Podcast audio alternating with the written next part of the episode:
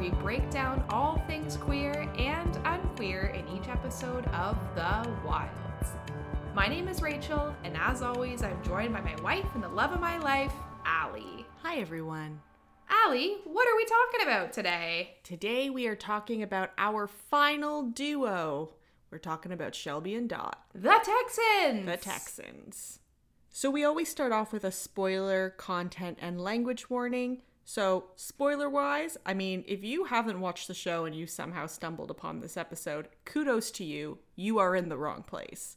We are going to be talking about things that happened across season one, so you definitely want to watch it before you kind of jump into this episode.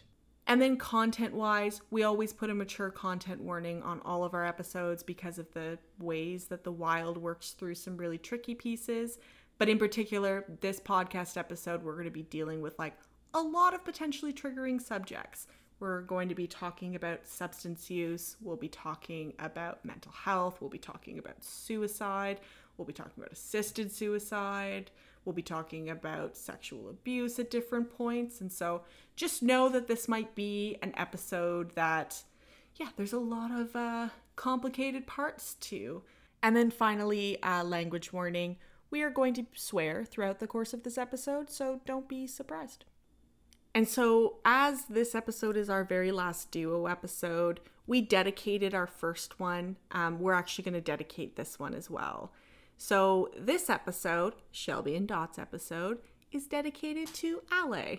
So, you are someone who I have talked to on like a weekly basis since sort of like the start of the podcast. Ale is also someone who has like talked through theories with me, talked through sort of characterizations, like worked through some of my like really obscure weird thoughts about the show and also is just like such a genuine and kind person and Shelby and Dot are two of your three favorite characters and so I really wanted to dedicate this episode to you because I don't know it just felt right and I just wanted to let you know that I value everything that you've kind of like talked to me about and helped me think through.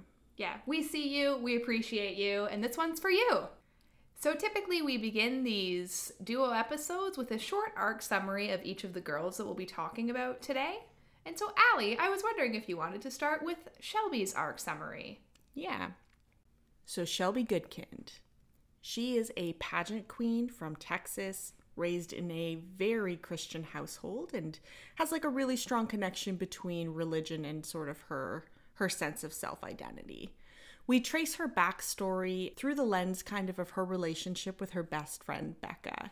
And so while we're sort of unpacking and seeing this, we start to understand that, you know, Shelby is not only sort of struggling with these ideas of performativity, struggling with these ideas of perception that are really forced on her by her family, but she's also struggling a lot with her sexuality, and especially um, around the idea of reconciling her sexuality with her faith.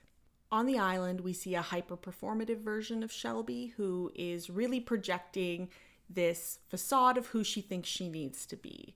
She bonds a lot with Martha in particular, which causes a bit of friction between Martha and Tony and between Shelby and Tony as we sort of like navigate these dynamics of, you know, who is closest with who, who is paired with who, and who is building relationships with who. Shelby continues to work through her understanding of herself and her understanding of what it means to be gay and also what it means to be gay in that space. We see her as probably one of the fullest arcs um, that we get, sort of come around from being in the island and being in that place where she hates herself in a lot of ways to coming to a point of acceptance towards the end of the show, or at least a willingness to explore it further. I say that her arc is one of the fullest, but I do think there's still a lot more to unpack as we move into season two because we gloss over things a little bit at the end because that level of self hatred, that level of pain that Shelby has doesn't really dissipate over the course of a couple of days. So, what's interesting about the Shelby and Dot duo is I love that the way that the show did this, where similar to Rachel and Nora, which we talked about the last episode, Rachel was episode two, and we really got to see her change throughout the course of this series, knowing her full story. And that's the same with Dot, whereas we saw her really early on as part of the episode three, and then we get to see how that informs how she approaches the island. And then in contrast, like Nora, similar with Shelby, Shelby's episode is later in the season, and so we get to see this extremely like happy-go-lucky, optimistic, kind person who clearly like also is working through some things and then we just get to see that totally dismantled in her episode. So, I think you summarized that excellently. Shifting over to Dot. Dot's a fave in this household. She's resilient, she's resourceful, and she's our resounding deserted island partner of the season. Dorothy Jane Campbell left a life where she was extremely depended upon to an island where everyone's survival now depends on her. She was shown as a lone wolf back in Texas, navigating high school and dealing drugs to support her dad, who was navigating essentially palliative care. But she quickly almost sheds that lone wolf exterior and becomes this trusted leader and confidant of the girls and the best friend of also fan fave in our household, Fatin. Dot's forward thinking and open. She manages to see the best in everyone and is a constructor of their island society as one that is tolerant, supportive, democratic, and features a good sense of humor. So, throughout the course of this episode, we will be talking a little bit about how Shelby and Dot individually exist and relate on the island and in their backstories, but also about how they relate to the other girls and how they relate to each other. They are a duo. They're an interesting duo too, because while they had knowledge of each other going into the island and were childhood friends of sorts, they didn't have that kind of close relationship that Rachel and Nora had or that Tony and Martha had. So there's a lot of like parallels with them to Leah and Fatin in particular in the ways that they're learning and relearning each other on the island and they're also understanding how their perceptions are both different and similar. I think probably a good place to start off for the two of them would be thinking a little bit about isolation and the way both of them see isolation and think of isolation because there's a lot of like really interesting layers in there. We're going to come back to this dot quote a few times throughout the episode because it's also foundational to her relationship with Fatin and many of the other parts of how she navigates the island. But I'm just going to read it here once and then we'll refer back to it moving forward as I think it plays and sets a really good foundation for the theme of isolation. This quote is from Dorothy Jane Campbell. Sorry. when you run in a pack of one, sorry, I'll read it like a normal person. When you run in a pack of one, people make all sort of assumptions. Deep down that it bums you out, that you'd give anything to fit in, but maybe I just didn't have time for that shit. It's interesting because the way that Dot sees herself and the way that she talks about her backstory is how she runs in a pack of one and really early on, parts of her island journey are like this. So, a good example is when we see her go to get the slide and she's like hauling it back and then runs into Fatin. And even later on, when she goes for a hike with Shelby and Shelby runs away, Dot makes a huge help sign. She really takes on a lot of the responsibility herself, a lot of it falls on her shoulders. She's kind of the early person who is thinking about what they need to do to get out of the situation. And it mirrors her pre island life extremely well, and that the overlay that Leah's voice says in episode one is taking on too much. Yeah, and Dot has this really interesting balance. Um, I often find kind of with Tony a little bit, and that that idea of being things being safer when you're alone. And so Dot isolates herself kind of in line with that. So there's a lot of like safety in that. But hers is a little bit less safety oriented and a little bit more productivity oriented in a way. And, and so she sort of sees like relationality, she sees like friendships, she sees all these things as sort of a waste of time in some ways, or she doesn't see value in them, especially in her sort of pre island life. I think that definitely changes throughout, but the, I agree with you. There are so many ways that even when we think about her utility, we think about her resourcefulness, she uses those as pathways to separate and hold herself separate from the group a little bit. Well, and even in her pre island life, something that always struck me was when she comes home and we see her dad. He, her dad is like, don't let Mateo in the kitchen. He doesn't know how to cook. And so even though she has that support available, she's the one that's doing the cooking. And similarly, even though it's Christmas Eve, she's the one that is doing the laundry. Mateo, I think, isn't supposed to be there, but she's still the one that like takes that on, even when she has the supports in place. So it's really interesting to see that almost dismantle a little bit over the course of this season. I mean, culminating in her big burnout, which like she took a half day off. Like I wouldn't even call it a full day off. Like she got called back into work, you know? uh, but it's really interesting to see that be sustained, but slowly but surely dismantle over the course of the season. Well, I think she finds a lot of self value in being needed and helping people. And those leadership roles, like definitely not in a way that is like exploitive or anything like that, but I do think she feels that, you know, being useful and having a purpose is kind of like a top it's like a top priority and it's something that she wants to be. You know, it's it's interesting when you think about Dot and Shelby's backstories because, you know, we never see Dot and Shelby's backstory, but we see Shelby and Dot's, right? And it's really done through this lens of her sort of like looking over and seeing Shelby having these relationships and things. And I always connect it back to to when Shelby and Dot are taking that walk and they're talking about how Dot's been not pictured in the yearbook. For Shelby, like that's concept of like being present, being seen, being remembered, which is a really big one for her. Like she's always concerned with who's going to remember you and who's going to like memorialize you in that way and that's a big fear of shelby's is that nobody's going to remember her. So they have this sort of tension between this but i think they also have this like tension between the ideas of being seen and being not seen and the way that they think about seeing in different ways. So dot thinks about the way that she sort of navigates this world navigates high school under this guise of invisibility and how she sort of like is able to use it um, a to keep out of trouble when she's dealing but also to just be able to do the things that she needs to do. But i think conversely for shelby she feels too seen and too watched which she really gets into with tony and and she feels the weight of that in a different way. But i even think the way they talk about being seen is different. So dot's a little bit more about like the physical seeing or the seeing the work that she does or the seeing the value she holds. But for shelby there's a bit of more of a danger in being seen because i think she connects that as well to like being actually seen. So being seen for who she is and like what she is because she is like dealing with her like sexuality as she's moving through these pieces. Something I like to think about is what do the girls do when they're most free? And so the discussion where we really talk about freedom is between Tony and Shelby, and both of them are saying that neither of them were free in different ways, with Shelby feeling like she's always been judged, and Tony feeling like she had too much freedom and not enough support. And so it's interesting if you even think about that for Dot because she's on this trip to like get this freedom to some extent. You know, you're going to pay me to go on this trip, you're going to keep those narcs down at child services.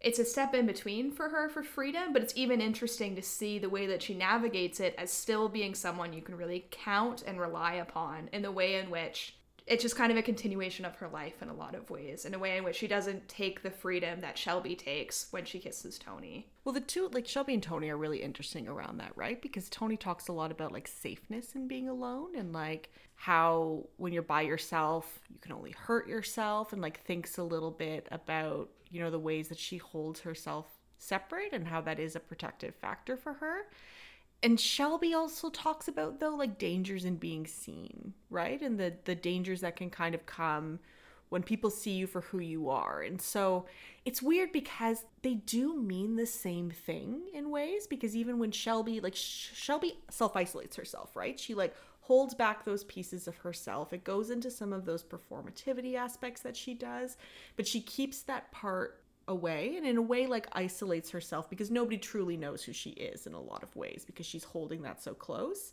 But both of them are talking about the danger when people see you, the danger when you get too close and when you share a piece of yourself and you share a piece of yourself in a really tangible way. They're both kind of talking about how you are giving someone a tool to hurt you in that act and how they're both scared of that in a lot of ways. And there's so many like pieces in that and how they like break that down and like actually move into like trusting each other and trusting another person and understand that you can't always walk into a relationship with the fear that you're going to be hurt because you'll never build anything tangible. And so kind of in that act like especially when we're thinking about Shelby's backstory, she really like fills in that line that Rachel has where it's like surrounded but alone, right? And so like because she's not revealing those pieces of herself, because she can't accept those pieces of herself, she isolates herself even though she's surrounded by people. And I always think about like what that looks like on the island and the different ways that we see Shelby kind of shift through her existence, right? So throughout sort of like the first chunk of the season, like she's very involved in all the group stuff. She's very like involved in those pieces and she's like very active in the group. But it's when that sort of flip happens when the plane flies over that we see her actually take a step back and isolate herself and in part, this is because she needs that space, she needs that privacy to deal with those emotions. But I often wonder in like what ways her isolation isn't just about giving her space to breathe and work through her emotions, but also feels like a little bit of an act of penance for what specifically happened with Becca. If we think about that relationship, we think about that final fight and we think about the way that Shelby's relationship with Becca kind of ramped up and enhanced throughout that episode, we really see the ways in that Becca felt that Shelby was her person. She was kind of the only person that Becca still had to hang on to you know, there's mentions about, you know, when Becca went away, like when she was 5150 and she kind of went to take care of her mental wellness, a lot of their friends really separated themselves from Becca. And so when she came back, Shelby was that person. Shelby's mom talks about it, Becca talks about it in that fight. But because Shelby has isolated herself in that moment and pushed herself back in that moment because she's so scared of letting someone see the true her that she can't actually also see the way that Becca needed her. So, by cutting off ties with Becca, by the things that she said in that fight, she in turn isolated Becca in a way that was incredibly dangerous, right? And so, I'm always careful when we think about like what happened in that fight, but understanding how like it contributed to Becca's isolation and how that isolation then contributed to Becca committing suicide, right? And so understanding like yes, there's a relationality and a causality, but like the things that Becca were going through were larger than that. They were larger scale than that. But when I see Shelby on the island separating herself like she does during Ocean Party Day, when I see her sort of like struggling with alcohol and stuff, I do wonder like is she punishing herself in a way? Is this an act of penance? For what happened with Becca?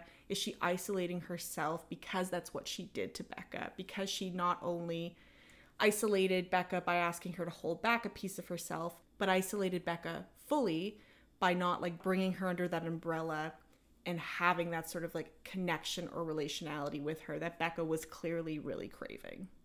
I have things to say about this, but first I just wanted to call an introduction to a new segment of the podcast called Allie Uses a Big Word, which may or may not have religious, literary, or other analytical undertones.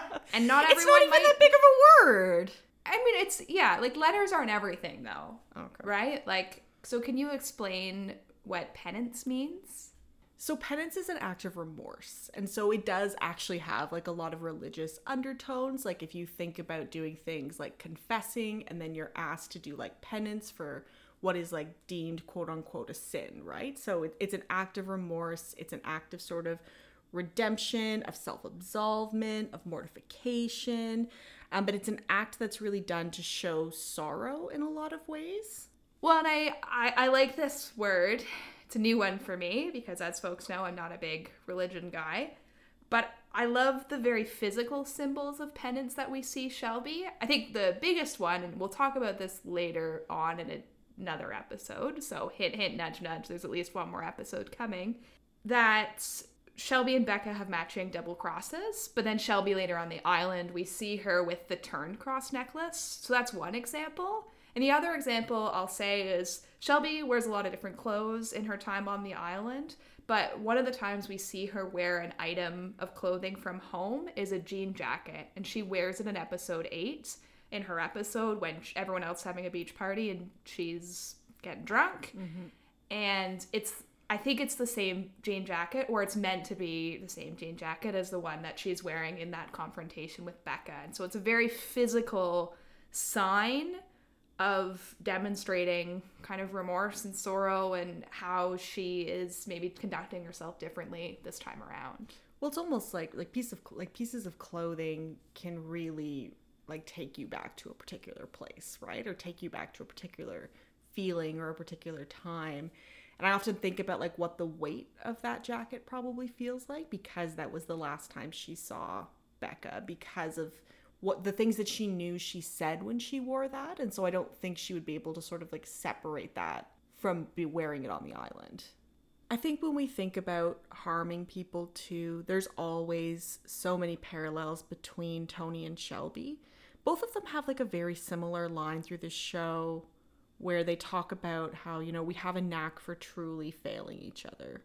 And that idea of, you know, we are always on a path to destruction and always on a path where you're going to harm people.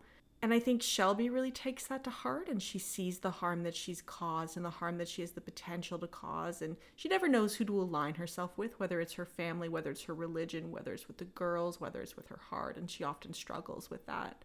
But something I think about a lot is in what way Shelby's story and her inability to kind of determine who she should align herself with is a self fulfilling prophecy.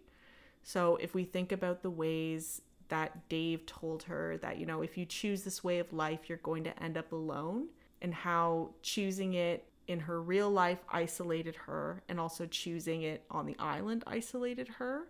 Her choosing religion, choosing something that she doesn't fully believe in, isolates her no matter what the situation.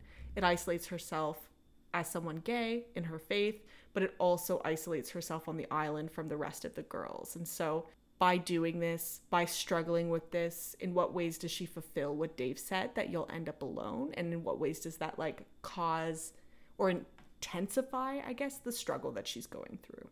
And I'll say too, just as we wrap up this part, Shelby is isolated from the girls for a few days. Yeah. And so we hear it, them kind of allude to it when Fatin and Leah are talking about how Shelby's been doing all the chores essentially, and so she's trying again some repentance.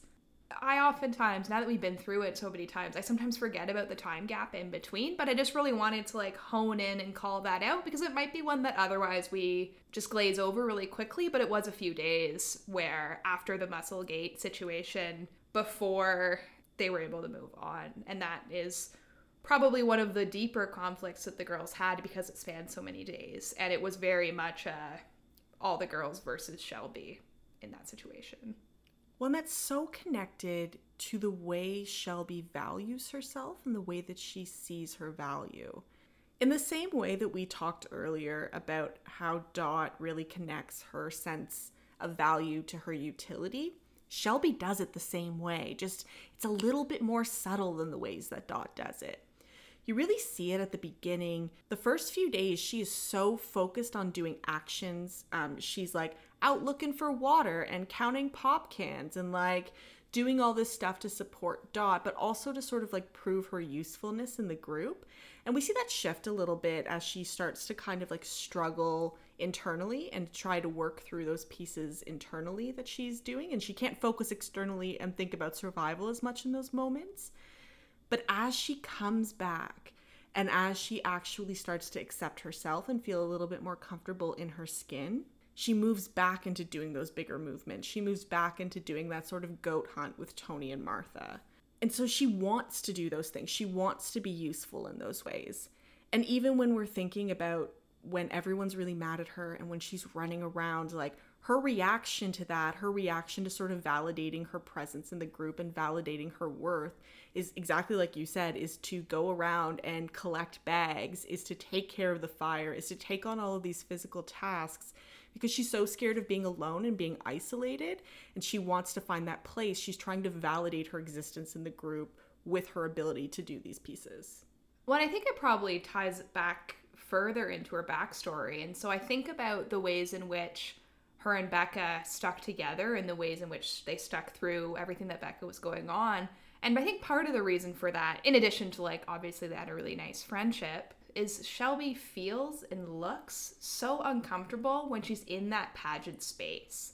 When she asks the girl beside her to like borrow Vaseline, there's like some weird looks exchanged. when they find out that Becca has passed away, the stares, that like judgy kind of catty teen girliness really affects Shelby. And I think that also ties into some of her comments about how she always feels judged and she's very good at pageants. So I think that probably also isolates her as well. But I just wanted to call that out that she doesn't really feel comfortable to date in other spaces that have been really female dominated in the way that the island is as well.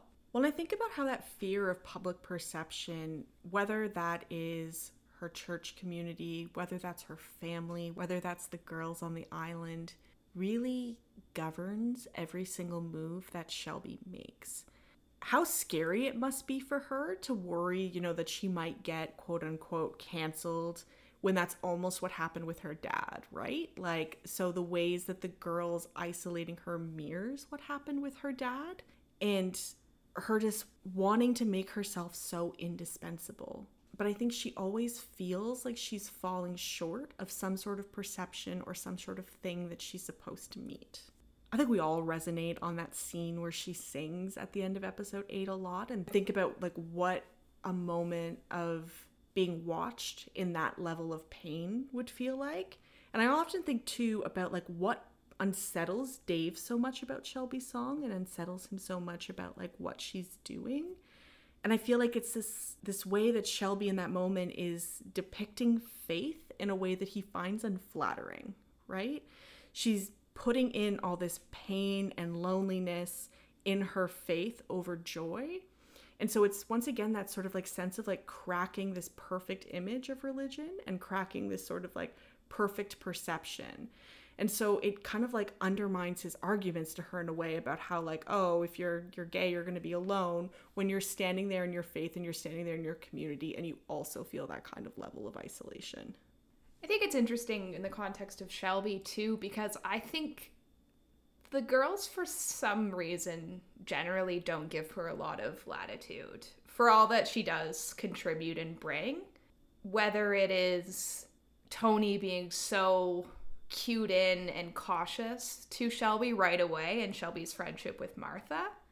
And we we've talked a fair bit about the line in particular when Tony is like, "Oh, there's a bunch of rich white girls on this island. God will never let them perish." but there's only two. and so that's interesting. Two rich white girls on the island.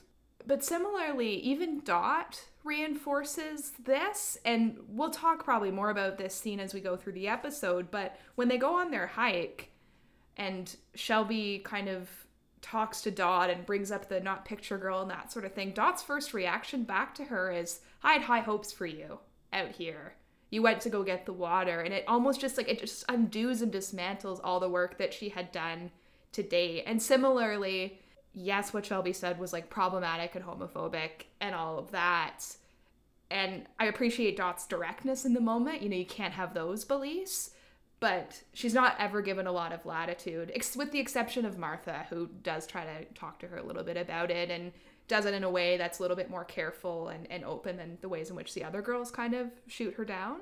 Well, it's interesting the ways that everyone puts expectations around her, right? Like we talk a lot or we think a lot about the ways that there are less expectations on the island, but that line with, from Dot is a perfect example of people expecting her to be this survival person, Tony expecting her to operate in a certain way or act in a certain way, Martha's surprise over Shelby being so angry at Tony.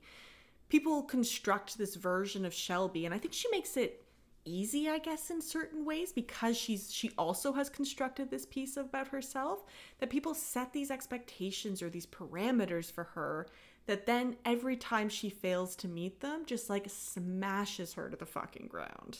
And in a lot of ways, they don't give Dot that same level of care, too. Like the ways in which they're forcing Dot into this leadership position, the ways in which they look to her to make these big decisions. So it's interesting that the two of them, for some reason, seem to have the most expectations surrounding them.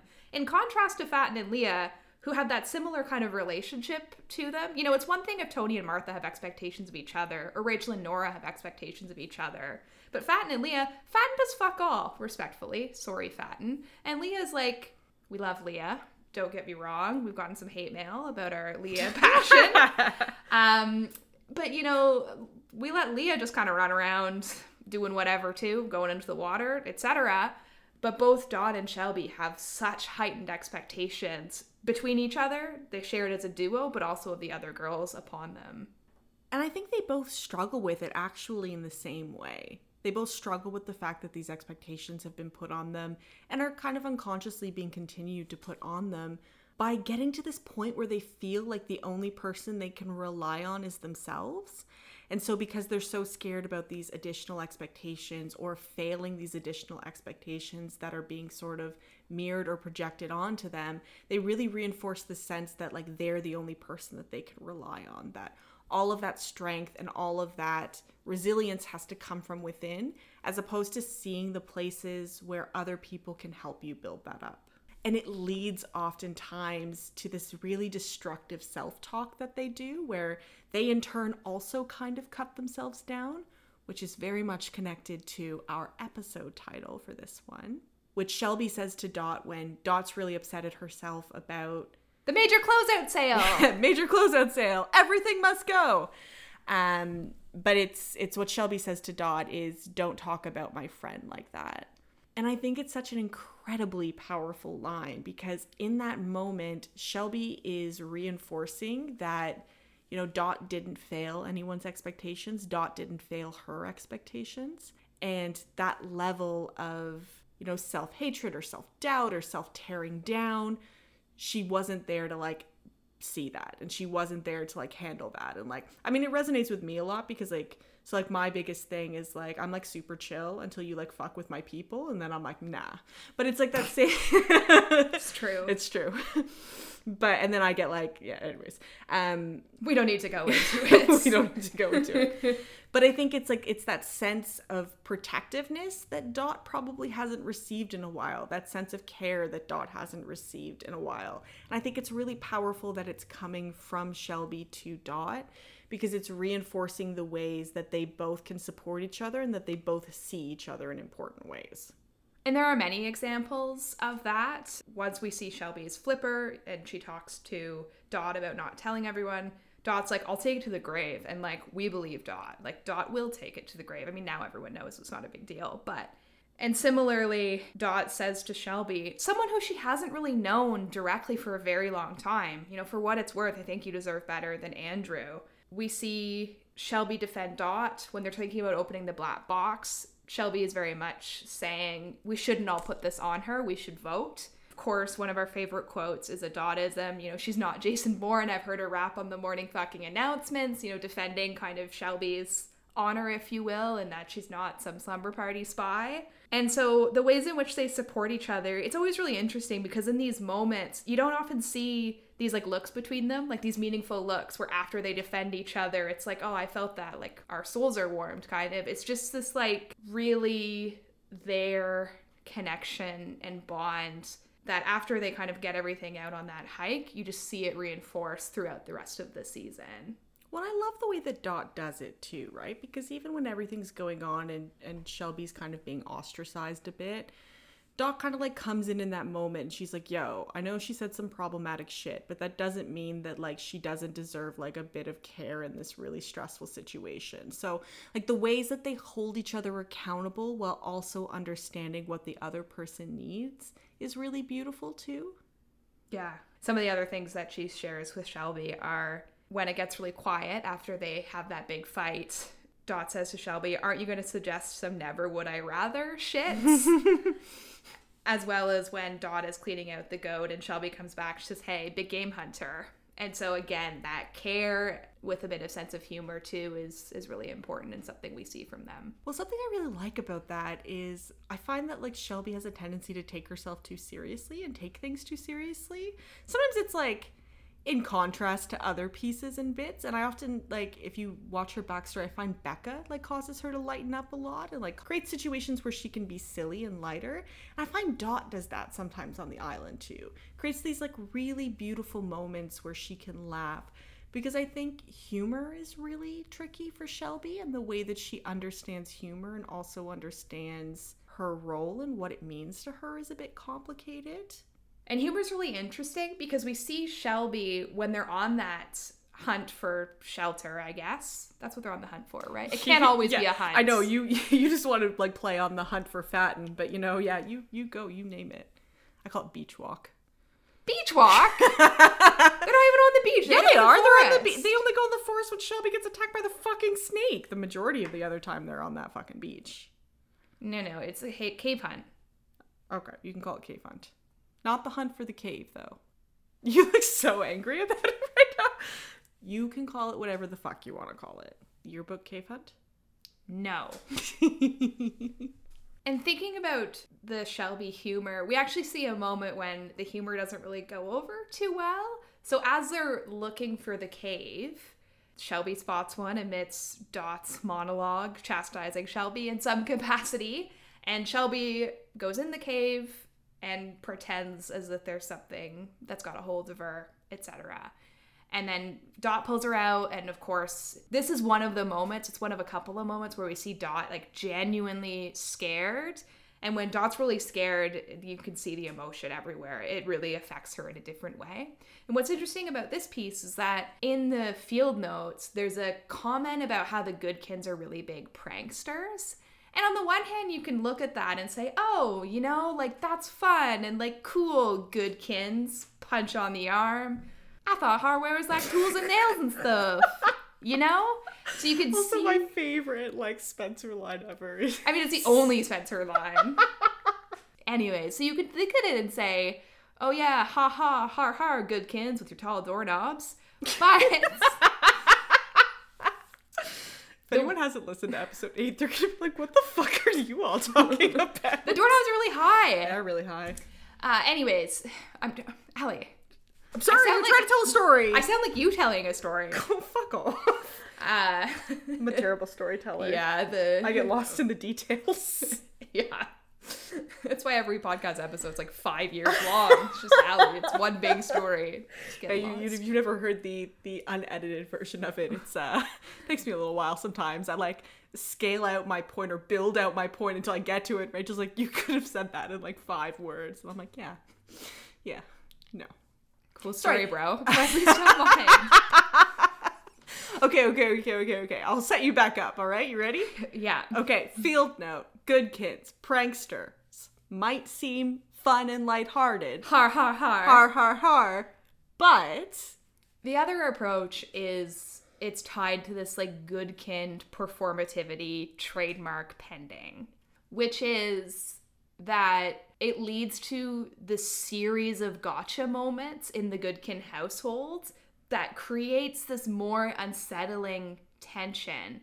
And what's really tricky about that kind of gotcha energy is the ways in which we see Dave use power. The key example is the cereal bowl incident. That could have been a joke, right? Like we could have been like, no sugary cereal, like I'm gonna throw the whole thing, ha ha ha, but it's not. And there's a really fine line between that gotcha prank moment and intentionally tricking people or not being truthful with people or not being your full kind of self and putting on a facade. So I think that's really key. We think about even Shelby and Shelby's sense of humor is that to some extent the way that humor has been used in her life has been used against her. Well, the ways too that living in a household where there are pranks and there are pranks which sometimes are a little bit layered and potentially like rooted in something not very nice, how that really reinforces that sense of always being on your toes, of always walking on eggshells.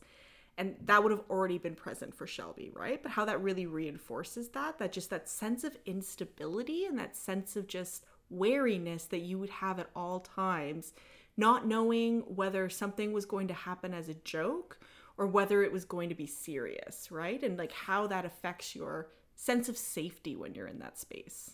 And how it affects the communication in the family too. Shelby's mom has to communicate with Shelby about how Shelby doesn't need to do everything that Dave says through the death of a salesman monologue, which is only makes sense when she goes to this island and it's interpreted by Nora. Like that's the layers of deception and manipulation that she's working with in constructing how she sees the world and how she communicates and exists in the world.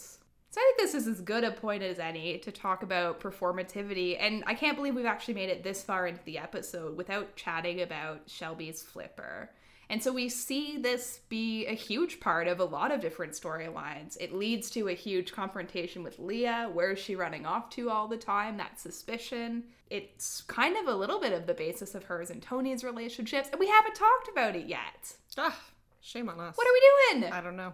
We should just scrap the whole first Scrap chunk of the this. pod. But something that I want to flag, I looked really carefully at this when we watched the most recent time. And the first time we see Shelby on the island, she holds up her flipper and she says, Motherfucker, which is the first time she swears, and she doesn't swear again until episode six, which is a fun fact. And we see that her flipper is cracked. Now, when the plane started to have the turbulence, she's in the bathroom adjusting it, but we see it back in her mouth when she's praying as the plane goes down during Lynn's episode. And so it makes me wonder did the research team crack her flipper? they would have had to crack her flipper. Like we saw them moving the girls, right? Like I often wonder about their injuries a lot because we saw them. I mean, they would have passed out on the plane. And then we saw a bunch of them on these like carefully put on these stretchers and like sure like Leah looked kind of thrown in the boat but like that's not enough to crack your flipper, right? And so when we think about things like Tony's ears bleeding, is it Tony's ears who's bleeding? I think so. Yeah. Yeah, Tony's ear is bleeding and like this cracked flipper. It's like what like what did you all do to them? And like I can understand pieces wanting to be like rough them up a little bit so they're not suspicious, right? Because they did survive a plane crash. But the cracking of the flipper would be it would have to be so deliberate. It's interesting because you wonder, like, was the injury that they sustained tied in with their psyche in some way? Like, what would make it most believable to them? And, like, because it's tied to Shelby's vulnerability and performativity, having that crack in her flipper make it feel the most real because it affects her and it affects the vulnerability more? I'm not sure. Or Martha, Martha's ankle. Martha's already had an injury, and that's also tied to, like, her trauma and her experience. Well, her ability not to be able to walk. Yeah. Right? So if you think back to like Martha's story, I hadn't even thought of this. Oh my god. spiraling. This is yeah, uh, this isn't on the this isn't on the sheet. This is rogue. We're all going rogue. No, no, no, but like think about it, right? So like think about when Martha fell on that trampoline and then she couldn't walk and she had to relearn how to walk and how her ankle being like swollen and twisted on the island would have been like so connected to that like taking her back to that place where she couldn't walk and also taking her back to that place where she experienced trauma. The brownie cake with Rachel because her body wanted to get rid of it also was reinforcing. Leah being on the raft alone, having to make it through, probably like being that most direct person in the water with like the most to navigate to get her to shore. Well, if you think about Rachel too, even when Nora tells her that Nora had to bring her in, you think about the ways that Rachel is so resistant to anyone else taking care of her. And so we don't really actually get to like dig into that. She seems a bit more grateful of it. But think about how that would have felt to her. She doesn't want to rely on Nora for anything and to know that Nora was the one who pulled her in. Gretch. well, I mean, also like just like the terrible like image of Alex out there hurting people, like being like, "Oh, gotta twist this girl's ankle. Oh, gotta make this girl's ear bleed." Like, Right, because Daniel wasn't on staff at that time. yeah, so there was one hundred percent be Daniel out there on the beach, like that. That I believe, but also like I God, I think about Alex and I'm like, oh, Alex. I mean, there's other Poor people. guy. Yeah. Anyways, that was riveting. We started talking about the flipper because we wanted to talk performativity, so let's get back into it. Well, I think the most we ever see Shelby as as like as a part of this current timeline, like the most performative we see her is on the plane. Her flipper is intact. Her accent is the strongest we ever hear it. All of these ways, like the break in her flipper, sort of like the ending up of her in the island, begins this sort of break in performativity and begins this sort of like descent where she starts to kind of like peel back the layers to who she actually is. I struggle with Shelby's flipper a lot because man, I feel for this girl. But also just like the way that it makes her feel because it's so reinforced to her from her dad, from Dave, that like things that are imperfect are unlovable. And so, how much weight is she carrying with these, like, quote unquote, imperfections that she must feel, like, both being gay, but also, like, her teeth, right? And so, if you think about sort of those concepts around, um, you know, you hear it in a lot of stories sometimes, right? About how, like, ugliness comes through and, like, how you have these, like, sort of, like, physical manifestations of personality defects and how she must feel like her teeth represents that in a way and that's why she's so determined and so desperate to be able to fix that a to like protect herself and like also protect this like thing and also not to feel like she's faking but also to like make herself lovable and make herself feel like she's worth it in a way and it's just like yo fam it just like breaks my fucking heart because i think about that line from her dad and then that line she kind of echoes back to Tony, like when she says to Tony, like, you're not worth it when they're on Hell Beach, right? When she when she says that that concept of worth and the concept that you only put effort and energy into things that are worth something. And like when she's talking to her dad and he's suggesting that like a the cereal bowl is disposable things that are imperfect are disposable when he's suggesting and talking about the ways that some people aren't worth redemption or aren't worth saving or they hit this point where they're they're just they should be discarded they are disposable how that connects to her sense of wanting to be worth something and how her sense of wanting to be worth something is tied to both like physical beauty but also to like devout faith is tied to like all of these sort of layered nuanced perceptions that have been impressed upon her and it's interesting because we see and hear Shelby really internalize the flipper. And so at first, when she asks Dot not to really say anything about it, Dot's initial response is, My fucking kingdom for a problem as big as some dentures. And Shelby's response is, It feels like a super thin wall holding back all this ugliness. And what's really interesting is also in this episode, it's Dot's episode, episode three, Dot is talking to the detectives about how it feels like there's this dam breaking. And so both of them use these really interesting metaphors about basically a dam breaking, you know, a wall holding back something that's kind of rushing out of them. And so, again, I think it, it ties into their duo and that understanding that they have of each other and the ways in which they support each other from that point on, too. Actually, you're bringing up the detectives, and I kind of want to talk for a second just about like Leah and Shelby and the detectives I mean, leah and Shelby are so interesting in sort of like bunker land because they're the two that want to see each other and they're the two that pass the note. But I also think there's some really interesting pieces that happen in the way that Dan interviews both of them. And I think for both of them in different ways, he implies that their nature poses a threat and really reinforces that. And both of them have a bit of a history of that, right? So, like, Leah has that with her parents who say that she's unwell and like all of these things and say she's posing a danger to herself. They don't know how to reach through to her. And Shelby has that from Dave and has that from him saying that there's something wrong with her. And then Dan reinforces it with both of them. And so, like, Dan and Dave are doing this sort of like thing where they're trying to convince Leah and Shelby that the way that they are is wrong and they push back against it in really different ways. And they push back against this concept that anyone else can sort of define what is correct for them or who can put them in this box or put them in this place where they have to adhere to standards that they didn't self set. And even Dan, the way that he describes Shelby, he, ta- he talks about her feelings being painful and frightening.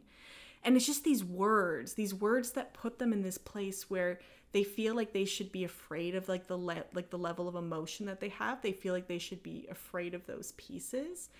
And i've just i've been thinking about this too even like because i was really paying attention to the interview that um, they did with shelby and even the way that they talk about you know that shift that happened on the island when all the things started going wrong but the way that they're talking and the timing that they're talking it's easy to think about it as like oh like post like you know the plane and and they're hungry and maybe there's some people who get injured. But in what ways is dan implying that shelby accepting herself started to create these situations and started to create these sort of like disintegrations and things and how she must connect that with her so you're saying all this bad stuff started to happen and it's almost impossible to separate that probably for her from this sort of like moment of revelation that she had Well, just thinking about the detectives a little bit more, I love the ways in which Dan is performative with both Leah and Shelby, and we see it in their clothes in particular. So Dan makes a comment to Dean suggesting, I need to look like you in the G Man suit to elicit the authoritative tone to get the response out of Shelby that we're looking for. But in contrast, what he wears when he goes to Leah's room is he's not even wearing a tie. So most of the other girls, when he's doing it, he's wearing a sweater on top of a shirt and tie. But when he goes to Leah's room, he's just wearing an open shirt, no tie, sweater on top. Very relaxed, very different. But what's really neat is the Dan and Shelby performativity. Because as we just talked about, we see Shelby kind of move away from that performativity on that plane where she has the Texas accent and she's talking about Jesus and God. And then we see her lose that, and then we see it come back. And one of my favorite lines, and I can't even remember what comes before or what after it, but when she's talking to the detective, she says, Sirs.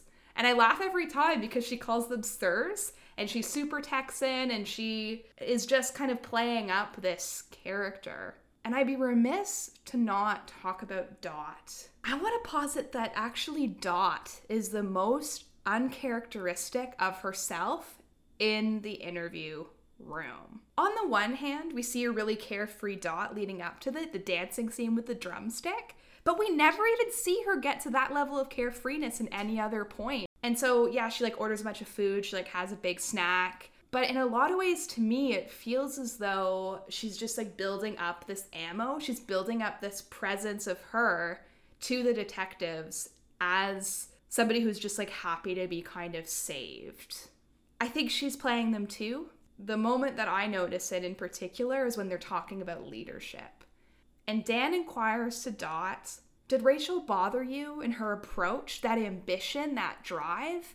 And Dot says something along the lines of, No, I thought it was great. And so I think Dan was really digging for this like leadership conflict, this transition of power that we know Gretchen is really interested in, but Dot doesn't bite. And I think Dot really feels that and sees that that's what they're trying to get out of her. Well, she's so low key, right? Like, and she really brushes off her role on the island, right? Like, even when she's talking, like, one foot in front of the other. Like, yes, those things are all true, but like in a lot of ways, and I've said this before, they're only fucking alive because of Dot, right? Totally. Like, and so she really um, demeans her own role in a certain sense and some of that is that sort of self-deprecating humor pieces that she has or like the ways that she cuts herself down but some of it is a little bit calculated and a little bit planned because she actually in that moment that you're mentioning puts way more leadership role on rachel in a way that isn't actually accurate to what we see on the island rachel's like leader in charge like once of the whole group and and to some extent you think, okay, well maybe there's other things that happen. You know, we know that Rachel lost a hand. We know that there's probably someone missing. Like and so maybe we've seen Dot really internalize those things before. But if she was internalizing it the way she's behaving, this like I've been rescued, I want blue crab sushi doesn't align with how we've seen her internalize things in other situations. Dot's leadership, though, in general on the island is just one of the most interesting things If we think about leadership, we think about traditional leadership. I often find that like Rachel has a lot more of those like traditional leadership kind of things and often pieces that you really associate with sort of like male dominated leadership. So, sort of that going in and tasking people and saying like these are all the things and those sort of like high scale project management kind of pieces.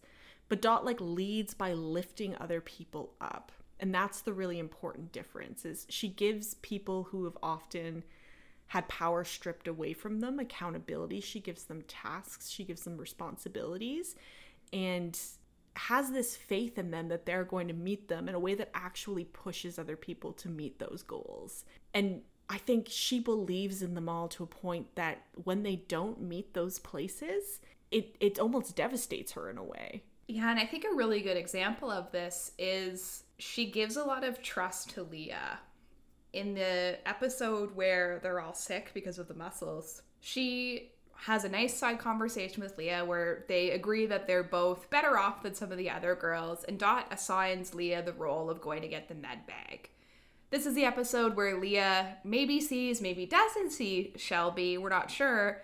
And the med bag tips over and she loses a lot of the pills. And I think what really hurts Dot is not that she comes back and she doesn't have everything, but the lapse in time and the lapse in judgment that it takes for Leah to come clean, I think really devastates Dot, as you said. And so she gives Leah so much trust in that moment. And that trust is not only that it's Dot's trust, but it also hinges on the wellness of everyone else. And so she expects everyone else to kind of uphold that same standard. And then when Leah erodes it by making the wrong judgment call with the following of Shelby and leaving the bag unattended, but then further erodes it by not coming clean right away. It's just really upsetting.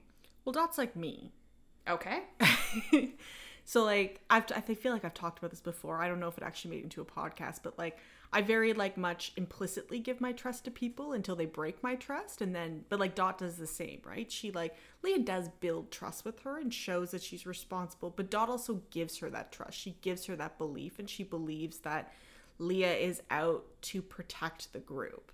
And it's not that Leah isn't out to protect the group, but what Dot underestimates in that moment is the amount of like shame that Leah has about some of those like mental health pieces or the amount of like shame that she has when she does things that are detrimental. So, in that same way that, you know, Dot holds herself to a high standard, Leah holds herself to a really high standard as well. And so, when Leah doesn't achieve that, when she doesn't meet that, she feels shame in a lot of ways over it. And like, I do think that that's one of like the key pieces that stops her from revealing what happened, right? She's, she's ashamed that she followed this specter of Shelby through the woods and result like and the end result of that was that the med bag fell and spilled so it's funny, Allie, because you just mentioned, we've talked about this in previous episodes, that you trust everyone, with your exception of you don't trust religious people yeah. until they prove they're not homophobic. We've also learned this episode that Allie's people are really important huh.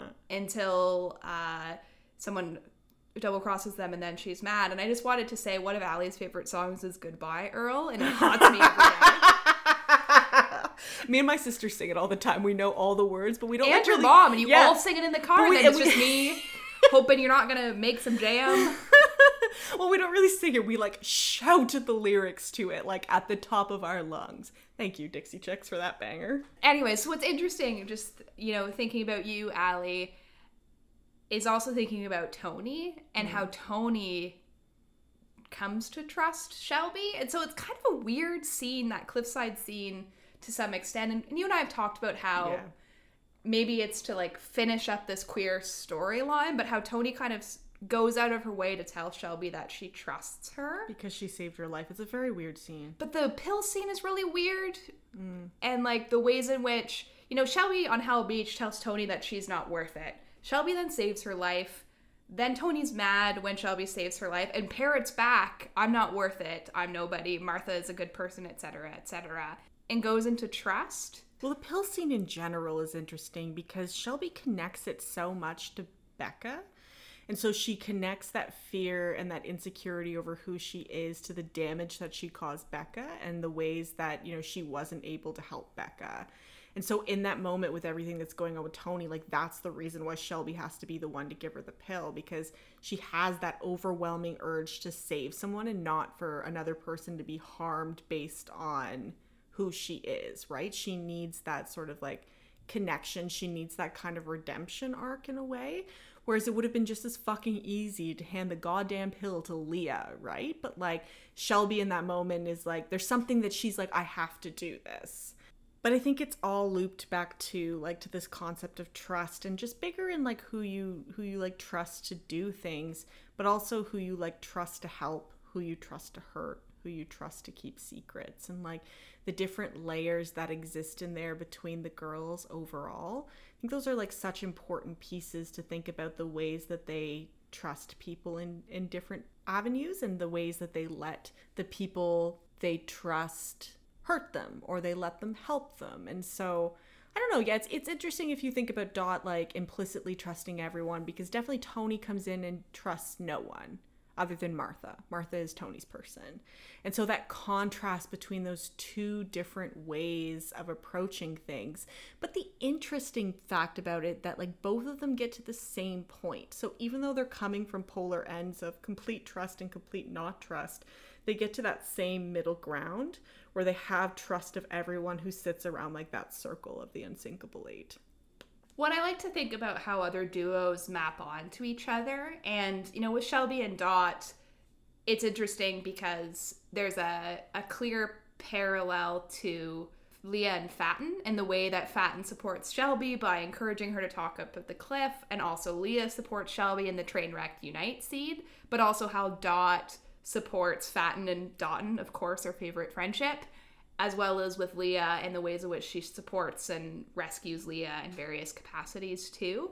But I also like to think about the Shelby Dot with Toni and Martha because the scene between Dot and Martha after the goat, Dot really cares for Martha in a way that none of the other girls, with the exception of Toni, can care for her when she talks about making sure that she's holding up okay. And we even see Toni when she comes back from being with Shelby. It's interesting because Toni says Martha is at your goat, and Martha goes to Toni and says, I know you're not really keen on being in the buddy system with Shelby. And Toni really quickly says, She's okay. More importantly, how are you? And so I also just think it's really neat to just think about how the other duos map on and support each other and ways in which they have similar or different roles within their partnership as they do when crossed with other duos. Well, I always I love Leah and Shelby, and it's something I'm really hoping for more of in season two because the way that like they give each other care is really powerful and the way that they kind of validate the feelings of the other um, you know, it all kind of like comes together in that scene on the beach right after Shelby's like cut her hair off and they're they're talking about like the things that they're looking for. But there's so many moments before where Shelby in particular goes in and validates Leah. She goes in and, and talks with Leah about her feelings or like takes a moment just to share words with Leah. And if we think about that relationship between Leah and Fatin, like that is what Leah is searching for, right? She wants those words of validation. She wants those words that speak to the pain that she's going through, but also share that they understand it, right? And so in a lot of ways, like both Shelby and Fatin do that. We just often associate Fatin as doing it a little bit more closely. Well, and more on Shelby and Leah, something I think is really interesting about the two of them is they're the people where the literature is really important, if you will. So, we talked in Leah's episodes about how she's like the first paragraph in Jeffrey's book, how she's like Carrie. She wants something to happen to her, and how that is eventually tied to her journey. And similarly, Shelby has the Death of a Salesman monologue, which is all about kind of being released from her father's expectations. And so the ways in which I think they kind of find themselves placing themselves into like other worlds or other situations. I don't know. I just think it's it's interesting that it's those two characters where like an, another narrative plays such a pivotal role to their understandings of themselves. Last episode of the podcast, I started talking a little bit about the interesting parallels between two trios, right? And so, like, the first trio being Dave, Shelby, Becca, and the second one being Rachel, Nora, and Quinn. And the ways that those stories are very similar. And so, kind of like what I had shared is like if we're thinking about, you know, the intense connection that Shelby had with Becca and that Nora had with Quinn and how they let this sort of like external piece or this external party being Dave for Shelby and Rachel for Nora really disrupt the balance of that relationship, which resulted in them pulling away from that person and then eventually that person dying, right? So the ways that those stories kind of arc together.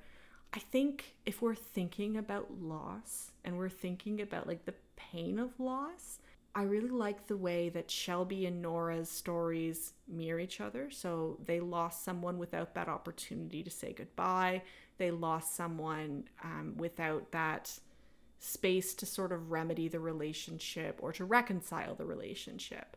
But then, like, the contrast of that on the other side of like Dot, who similarly went through like a catastrophic loss, right, of her dad, but who was there, right? And mm-hmm. so where like Nora and Shelby heard about the passing of these people in like very disengaged, separate ways. Dot was there when her dad passed, and so that sort of like tension of pain that exists where it's both painful to have not been there but also incredibly painful to have been there. And sort of like the ways that those kind of well they're dichotomy right? Like but the ways that they kind of push against each other and like both are devastating in their own ways so, moving into one of our duo bits, we pick three words to describe each of the girls that are a part of the duo, as well as three words to describe the duo itself. Allie, I was wondering if you wanted to start with your three words for Shelby. All right. My three words for Shelby. So, the first one is forgiving. I think she comes into things with a really open heart and She's someone who understands growth in people and who understands the ways that people need space to grow and need to be given grace in order to grow. And so I think she's very forgiving of things that are said to her that are harsh, things that maybe hurt her and she's she's willing to kind of meet people midway for those pieces. I also have under this list protective. I think she's protective of the people that she loves, but I do think she gets a little bit confused when those forces are opposing. And so if you think about protecting her family and being a part of her family versus protecting Becca, like I think she struggles a little bit to navigate that. But I do think at her core, she wants to protect the people around her and she wants to protect the people that she's decided are her people. The last word that I have for Shelby is brave. I think she is brave in a lot of different ways. I think she's brave in the way that she navigates the world. I also think we see so many moments where she saves people on the island, like when Martha's being pulled out by that like weird whirlpool. She doesn't think, she just goes, she just moves, right? And so she's brave in that sense too, where she's willing to potentially put herself at risk for the people around her. And also brave in the way that she navigates through emotions and obviously like i always like want to say like no one is 100% something. So there are ways that like her emotions and her sense of the world scares her and she shies away. But i do think she's working towards that really strong sense of self and that really strong sense of bravery where she's understanding that she's everything that she needs. But it's just an ongoing process. You don't like get there when you're 17 all of a sudden no, great words. I almost wrote down brave, so I'm glad that you picked up on that. It totally resonates, and I think the words that you've picked are great. Would you like to hear my words? I would love to hear your words. Well, first and foremost, I know it's pronounced good kind, but Shelby, she's good and she's kind. I honed in on kind. Those are two words. I honed in on kind. kind is my word. I deserved that though.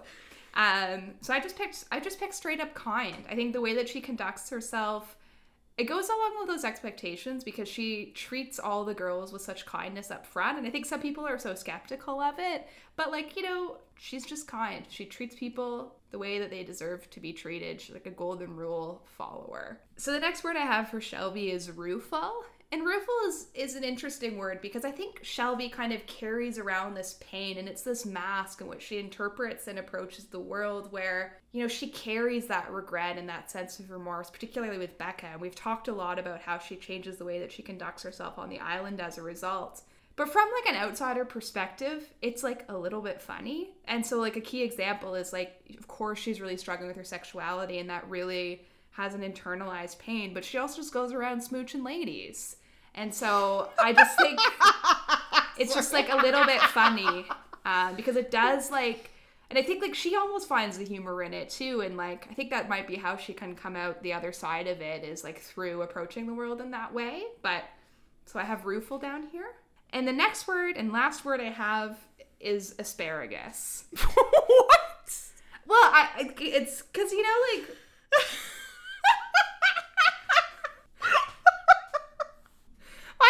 pick one word and I could only so I picked asparagus. Keep going. Okay, I feel like there's I couldn't figure out the word. And so Allie, maybe you know what the word is. But like, you know how asparagus when you plant it, it takes a couple of years, but each year that it like goes to seed, it grows back harder and hardier? Yeah. And so like that's why when you plant asparagus, it takes a couple of years for it to become edible because it starts Takes at really like seven skinny. years, yeah, yeah. and then it gets really established, and then it always comes back like more bountiful. Yeah. Yeah, but I couldn't like I tried to Google like what's the word that asparagus does when it plants and it reseeds itself, but I couldn't find the right word. It's like a resiliency. It's like a uh, recovery. It's like a regrowth, but it's that ability that like every setback she like bounces back harder. She like comes back sturdier and stronger, like asparagus. The sentiment of it is beautiful, but just the moment when you said asparagus. yeah, so Shelby Goodkind, kind, rueful asparagus. Do you know what the word is though? You like know what we're talking about? Uh, I'd have to think. And can it on only be one word? Because if it's only one word, I'd think asparagus is a leading candidate. Yeah, I don't know. I'll have to think about it. I'll yell it out in the middle of the night. I'll just like wake up and just shout it. I'll scare the fuck out of you. All right, Rachel, what are your three words for dot? And I'm really hoping one of them is not a vegetable. You're in luck. None of them are vegetables. Sweet. One of them is a fruit. The first word I have for Dot is sturdy. And I mean that in the way of like all the different things that she takes on. She's so dependable, she's so reliable, and people are able to lean on her and she's able to like hold them up using the ways that make sense for them, that are good approaches for them. So I have sturdy for her. The next word I have is nurturing. And so the way that she cultivates relationships and she knows, again, kind of what works best for everyone around her is very nurturing. It's interesting because she's not particularly like, I think sometimes nurturing is interpreted as like a gendered word, like a mothering type of word. And it's not necessarily like what you would describe Dot as on face value, but the way that she cares for people and again that flexibility to adapt how she approaches things is very nurturing and thoughtful. So nurturing. And last but not least, it's diligent. She's really diligent again in that approach and that how she cares for people, but she also is forward thinking. She's the one that says to the girls when they're all fighting, she says, "I've been thinking. We're probably not in the news anymore." And that is a part of a shift that happens with the girls where they change from kind of living in this like past version of themselves and like living in this we're going to be rescued situation to this might be a little bit longer. This might be part of our forever. And so she's very diligent in the way that she approaches survival and how she's always kind of thinking about what's next. And we see that in many other examples. And of course, that's why she was our Deserted Island partner of the season, too. Allie, what are your words for Dot? So my first word for dot is rugged. I think it's a good word. Um, and so I think like Dot really is rugged in many different ways. Like, you know, she's like physically strong and kind of can like handle a bunch of different things, but she's also like emotionally rugged. Like you can throw her around a bunch and like she will still accomplish whatever she was trying to get. And I mean, she can be like rugged to a fault and like and sometimes it does come at like the detriment of herself but she's very like rugged she's very adaptable she like makes sense in a bunch of different situations and she's like able to do that in like a really good way. I also have down realist. Um, i think she doesn't sugarcoat things. She's very easily able to step back and kind of see the reality of the things around her. She doesn't you know she's like you said she's the one who's like i don't know if people are coming to save us so we need to think long term she's like we she's always thinking about the next thing they need the next piece they need. And so i think that that's a really core part of both of her value on the island but also of her as a human. The last word i have for dot is empathetic. I think while she doesn't always in her you know fight for practicality have room for emotions or have time to give emotions like thought or space as she's also you know, worrying about keeping them all fucking alive. In the moments that matter, she's empathetic. In the moments that matter, she sees the pain that other people are in and she connects with them in a way. It's why she's not just like the person who's like physically protecting them, but also the one who's like mentally and emotionally protecting them. And she finds ways and spaces to validate the people around her, to care for the people around her, and to understand what they're feeling in, a, in an important way. Allie, I think those are great words. None of them were edible. None of them are what? Oh, are edible. I'm finding those words a little hard to palate. Stomach. I'm not eating up those words. Oh, God. I love you. I love you too. Uh, should we do our duo words? Yes, please. All right. So we also like to do three words for the duo. I can start off with mine. So the first one I have is good humored. Both of them great sense of humor, able to make people laugh, whether it's sort of like that more dry, sarcastic thing that Dot does, or it's a little bit more focused on sort of like that warm-hearted kind of joking that that Shelby does. Both of them are very good humored. There's a hyphen there, right? There is a hyphen there. No, there's not a hyphen there. Okay. Just wondering. Keep going. Fuck. It's okay. You had good and kind, so no, I just had kind. I was just making a joke on the play on the name. Hmm. Okay, okay, okay. I also wrote down for both of them that they're resilient.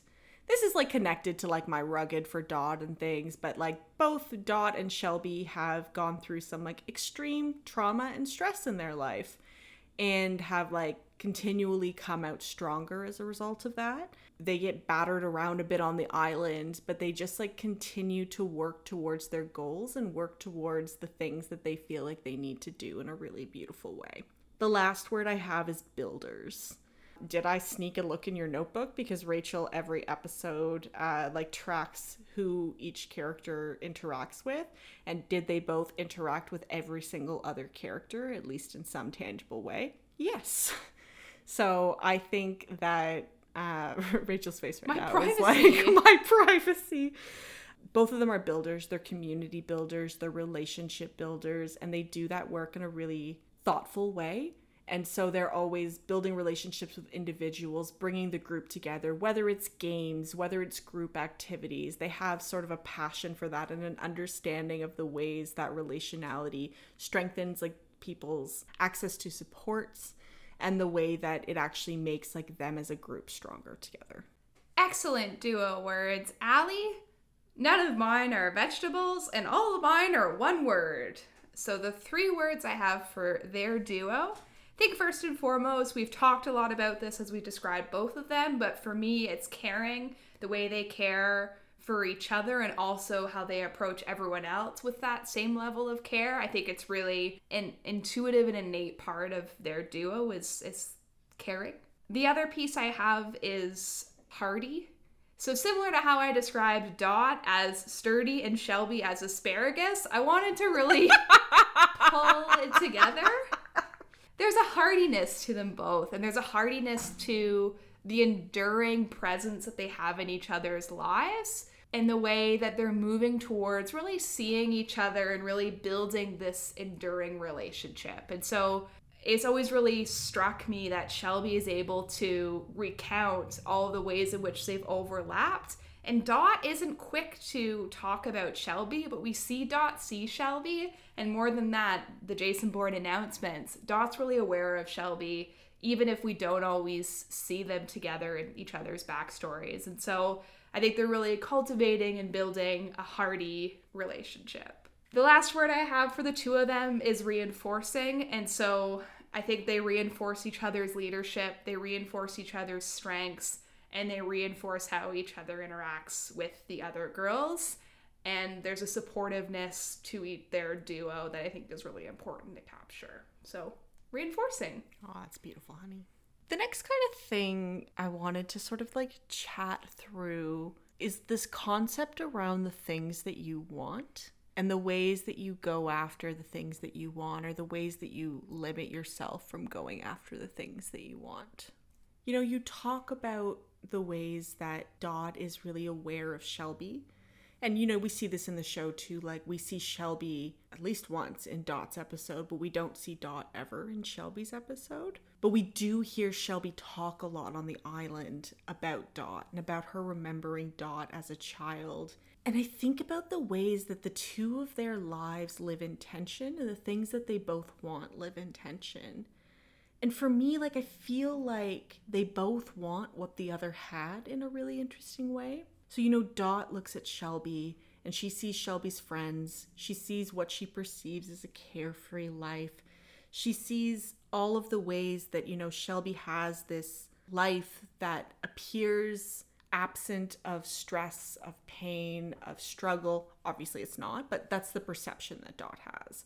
And so, the ways that, you know, Dot wants that the ways that you know Dot would look at Shelby's family at you know sort of like this three kid family with like two parents. We don't really know what happened with Dot's mom other than the Gretchen is Dot's mom theory, but in, in the ways that she wants that and she wants that stability and she wants other people around who can help shoulder the burden that she feels solely responsible for in her own household. And so that's for me one of the reasons why we see Shelby so much in Dot's episode because Dot looks to Shelby and wants what Shelby has. Conversely, though, I think Shelby wants what Dot has. Shelby has this facade of a perfect life, but there are cracks in it. There are ways that she feels unwelcome, unsafe, unloved in the in her family and in her house. And when she talks to Dot about Dot's dad, she has all these like lovely memories of him being the soccer coach, of him playing air guitar with them, of the love that she sees that Dot received from her dad. And I feel like there's an edge of jealousy in there. She wants that relationship that Dot has with her dad. She wants that sort of unconditional love that Dot has with her dad. Even the way we see their houses are in such stark contrast. Shelby's house is very like neutral tone, kind of cold feeling when on the other end of it like dot's house is just like exploding. Like her artwork is everywhere. Like like kid artwork is like on the walls and there's pictures everywhere. And all of these like remnants of like a house full of love and all of these like depictions of a house full of love. And so they both want what the other has without really understanding what the other has right? Dot wants shelby's family wants that that sort of perception of, of who Shelby is without understanding the weight and the pressures of that monitoring, of that controlling. And conversely, like Shelby wants what Dot has without understanding like the pain and struggle of being the only person holding your family up. I think that's excellent, honey. And I think it's really interesting even to think about when we hear Dot express things that she wants or doesn't want. So, an example, and I've read the quote out loud before, she talks about how when you run in a pack of one, people make all sorts of assumptions that maybe she really wants to fit in or she really wants this like to be surrounded by friendship or that sort of thing, but she didn't really have time for it. I think it's so interesting and beautiful that she finds Fatin extremely early on. And it's interesting because in the same episode that Dot is sharing about how she runs in a lone wolf, we hear Fatin talk to Toni about how this is why she doesn't get tight with girls because of the drama.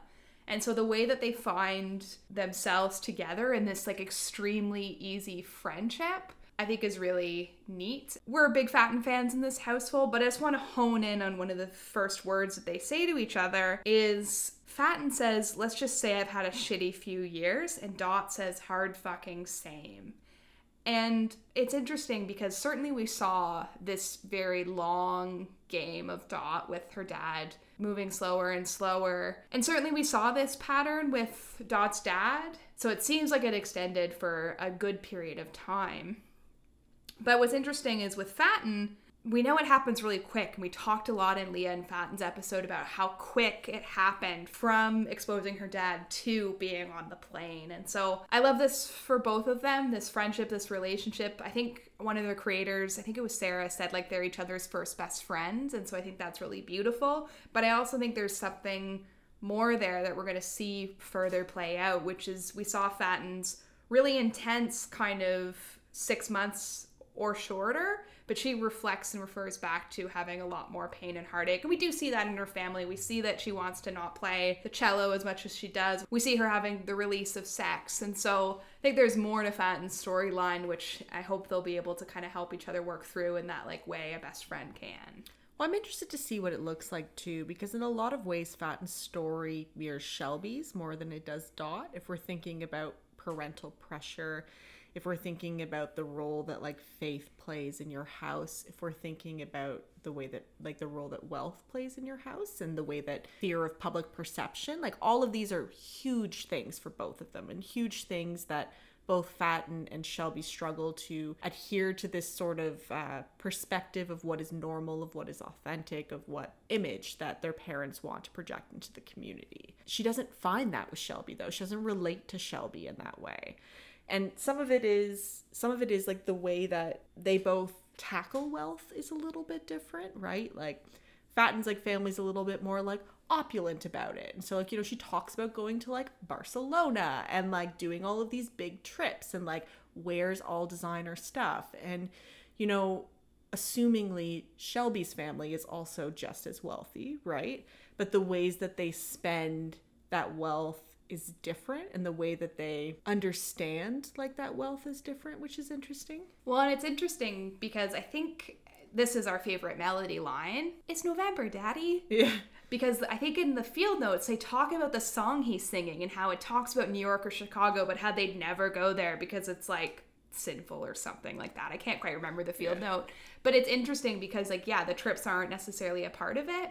Another fun fact parallel I want to just hone in on, and maybe this is like me and Allie going a bit too deep, but the cereal bowl, this sugary cereal, we've talked about that a lot. In Fatin's episode, behind the parents when they're talking, you can see a cereal box of cinnamon toast crunch. Very like sugary type of cereal. And so Also the my favorite type of cereal. I mean it makes the best milk. Yeah, It's it just it's just delicious. that. Nesquik. Nesquik makes good milk too. Yeah. And so just thinking about and maybe it was just like a set design piece because there's also like there's Cheerios and Dots episodes. Sorry, like I went deep dive cereal box. um, but I just think it's interesting the ways in which control and wealth and power uh, and it just kind of plays out in cereal.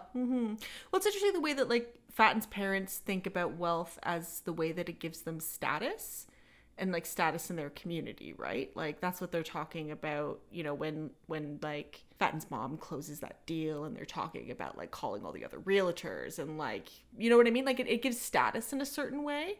But for Shelby's family, like there is status attached to it, but like it's more about like the devoutness of their faith and her father's role and sort of some of these pieces around conversion therapy and like his presence as like a leader in the church that is like more connected to like wealth in those ways, right? And and to status. So it's just yeah, it's just the way that they they approach it is very different. I think too when we talk about that line where Toni talks about how many white girls are on the island, and we're always like, there aren't even like how many rich white girls there are, and we're like, there aren't even that many, Toni. Um, like the other one that we often think about is Leah, who obviously is like wealthy to some degree because of where she lives and goes to school and like all of those pieces. But I think even she has sort of like a like a contrast to that in that you know when we see her house like her house isn't absurdly flashy and so it's like that other version of a story as well Yeah, I don't think that I saw any cereal boxes. well i don't think we were ever in leah's kitchen You can eat cereal anywhere. yeah it's true. It's a it's a household food.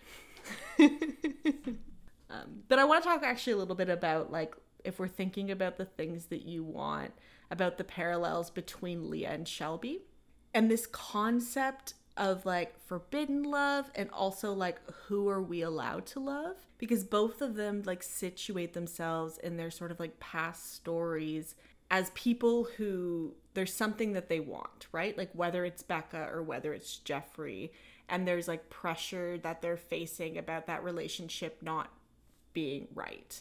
And then they kind of like crack under the pressure of that. And like obviously like when we're talking about like an adult having sex with a teenager versus like shelby being gay two totally different scenarios.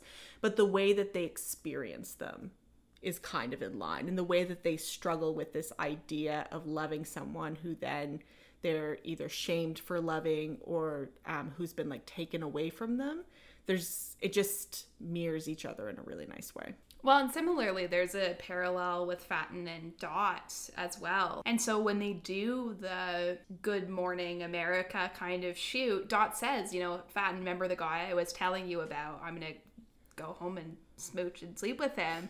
And Fatin's like, oh, yes, Nurse Mateo Caliente. Like, so number one, I just think it's a way that they express the depth to some extent of Fatin's and Dot's relationship. Like, yeah, maybe it's they still talk about sex and love, but also like they don't just uh, swear at each other. They have like some depth to them, but also the ways in which they're kind of seeking after this traumatic kind of island experience sex. Well, they use like sex in a lot of ways as sort of like a connection tool, right? You know, it was Leah and Fatin's special theme for their duo episode was sex and love, right? And the way that they connect and utilize that as as something to bond over, something to connect over.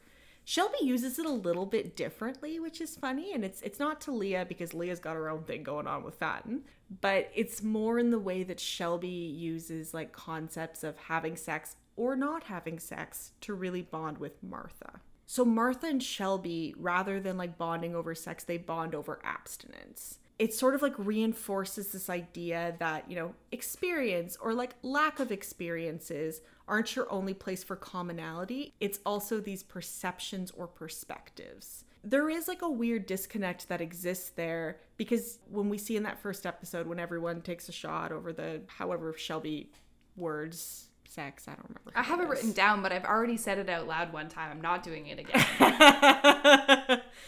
and so, you know, both Shelby and Martha bond in that moment because they haven't. But they look the same, but they're not act like they're coming from different places. And so it's kind of like a funny way to bond because you know, Martha spends most of the season looking for relationship advice. She's looking for advice on how to get with boys. And so her abstinence is a little bit more about circumstance, where Shelby's is a little bit about who she's coupled with, i.e., Andrew, who we hate, and also like this illusion of choice. And so, what I think is like, ugh, it hurts a little bit, but like Shelby bonding with Martha over this and over abstinence and thinking that like it's it's a choice in the same way that Shelby thinks of it as a choice mirrors Shelby bonding with Becca over the same thing. They come from the same root. And so think about that scene in the bowling alley when Becca, who is like so upset about like what happened with her stepbrother, shares with Shelby like, "Oh, I didn't know if I could tell you because you know, we promised we wouldn't do those things." And then thinking about, you know, Shelby bonding with Martha and that same sort of like concept grounding it, that same sort of like concept of like abstinence and faith really grounding it then also like i don't know fam i feel for like shelby because that martha thing is going to come to a head and like all the ways that martha and becca parallel each other like both as people who had like very early like sexual trauma and then like who are like still struggling through that and the ways that they're the same is like gonna like crack the fuck out of her. But one of the things that i think is kind of beautiful about this arc that shelby has with sex is everything that happens with Toni. And I think if we're thinking about the Shelby who kind of came into this season, the idea that she would like have sex with Toni after they like kissed once feels a little bit out of character. But I think it's kind of symbolic of her discarding that sort of last piece of her faith, right? That sort of last piece that was holding like her her abstinence and her commitment to abstinence is so connected to her commitment to God, right? And like that's where that comes from. And it's almost like a piece that like you wonder did Shelby ever like get a chance to really question if that's what she wanted? Is that something that's actually important to her? I would assume the answer is no. And sort of in those moments she really broke that down and was like I don't care about this like I thought I cared about this, but it is like her actually having sex with Toni is sort of like this conscious choice that she's making and this conscious choice to sort of discard that piece. And I think we still see sort of the implications of that. We still see her the next morning, like sitting there, she has her cross and seems to be struggling with that. And I think it's probably twofold. A, it's you know, internalized homophobia, but it's also like that other piece about this sort of idea of premarital sex. I think just to add to that, I'm interested to see how she reconciles it moving forward. I have a feeling that, and this is kind of what I hope for her, even though I'm not super religious, like, I hope that she's just able to still be cool with God. Non religious people talk religion, volume episode 16, aka me. Um, I hope she's able to like reconcile that she could still believe in God and like believe in the teachings of religion without necessarily needing to adhere to the standard of religion that like she was led to believe is like what she should believe. You know, like I hope she's able she to like. Come, you, hope, you hope she can come to terms with her faith, right? And yeah, and like still, because I think that's what's really I, don't, I have no idea, but like I think that is what can be really hard with being gay and also growing up in religion is like having to pick one or the other and not necessarily seeing the denominations and seeing the people who are able to navigate both of those things and like find healing and peace in both a queer identity and also an identity as like someone who believes in God. Well, and also Shelby coming to the understanding that, you know, community and faith aren't always necessarily synonymous, right? right.